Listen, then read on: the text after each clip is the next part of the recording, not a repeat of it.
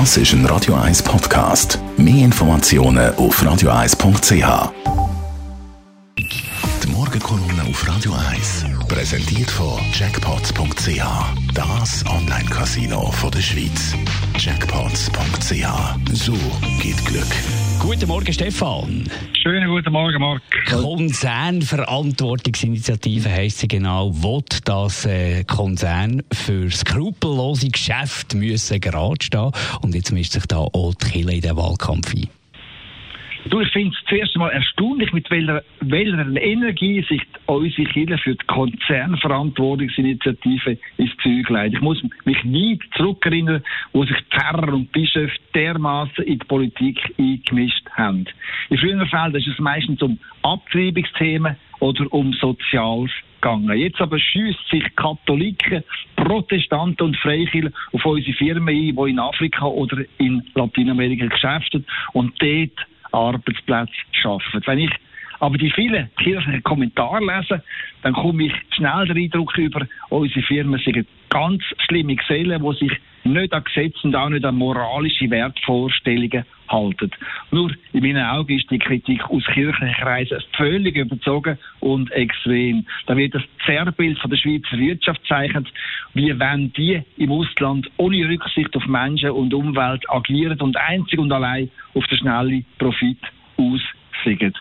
Man kann es aber drehen und wenden, wie man will. Fakt ist und bleibt, Firmen wie ABB, Novartis oder Roche, die wenden in der Schweiz hohe, ja höchste Standards an und die tun das selbstverständlich auch im Ausland.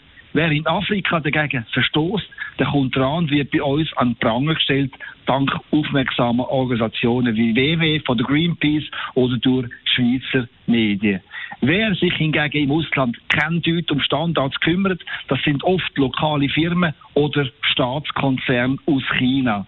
Ich erinnere an den Fall von Bruno Manzer, der in Borneo gegen das Abholzen gekämpft hat.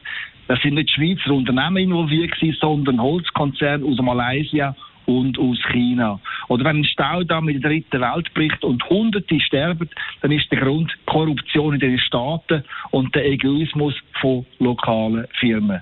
Was ich angesichts von Fakten Chile bei uns vorwerfe, ist darum ganz einfach, da wird aus purem Populismus Populismus Stimmung gegen Schweizer Firmen gemacht. Wenn es der Bischof und der Pfarrer wirklich ums Wohl der Armen und Ärmsten geht, dann müssen sie schleunigst eine weltweite Kampagne lancieren für Nachhaltigkeit und Ethik und gegen Kinderarbeit in der dritten Welt. Das würde den Menschen im Süden viel mehr helfen, als den Musterschüler aus dem Norden mit Halbwahrheiten verunglimpfen. Der Stefan Barmettler, Chefredakteur von der Handelszeitung, seine Kolumne zum Nachlesen auf radio1.ch. Die Morgenkolumne auf Radio 1.